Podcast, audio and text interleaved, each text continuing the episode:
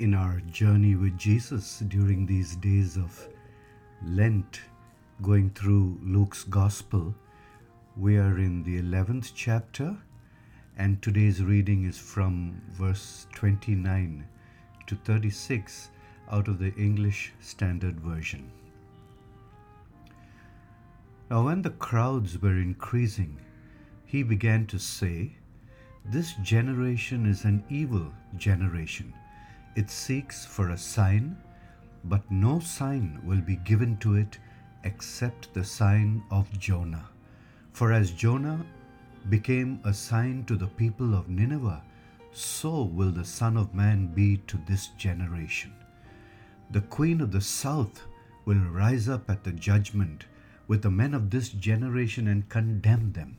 For she came from the ends of the earth to hear the wisdom of Solomon. And behold, something greater than Solomon is here.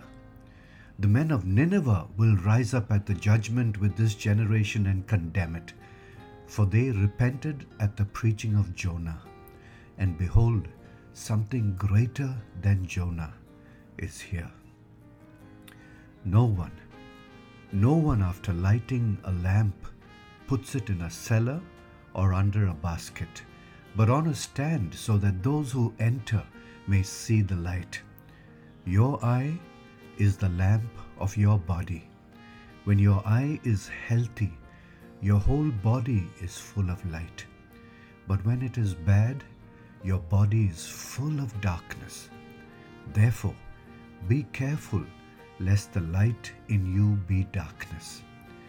If then your whole body is full of light, having no part dark, it will be wholly bright, as when a lamp with its rays give you light.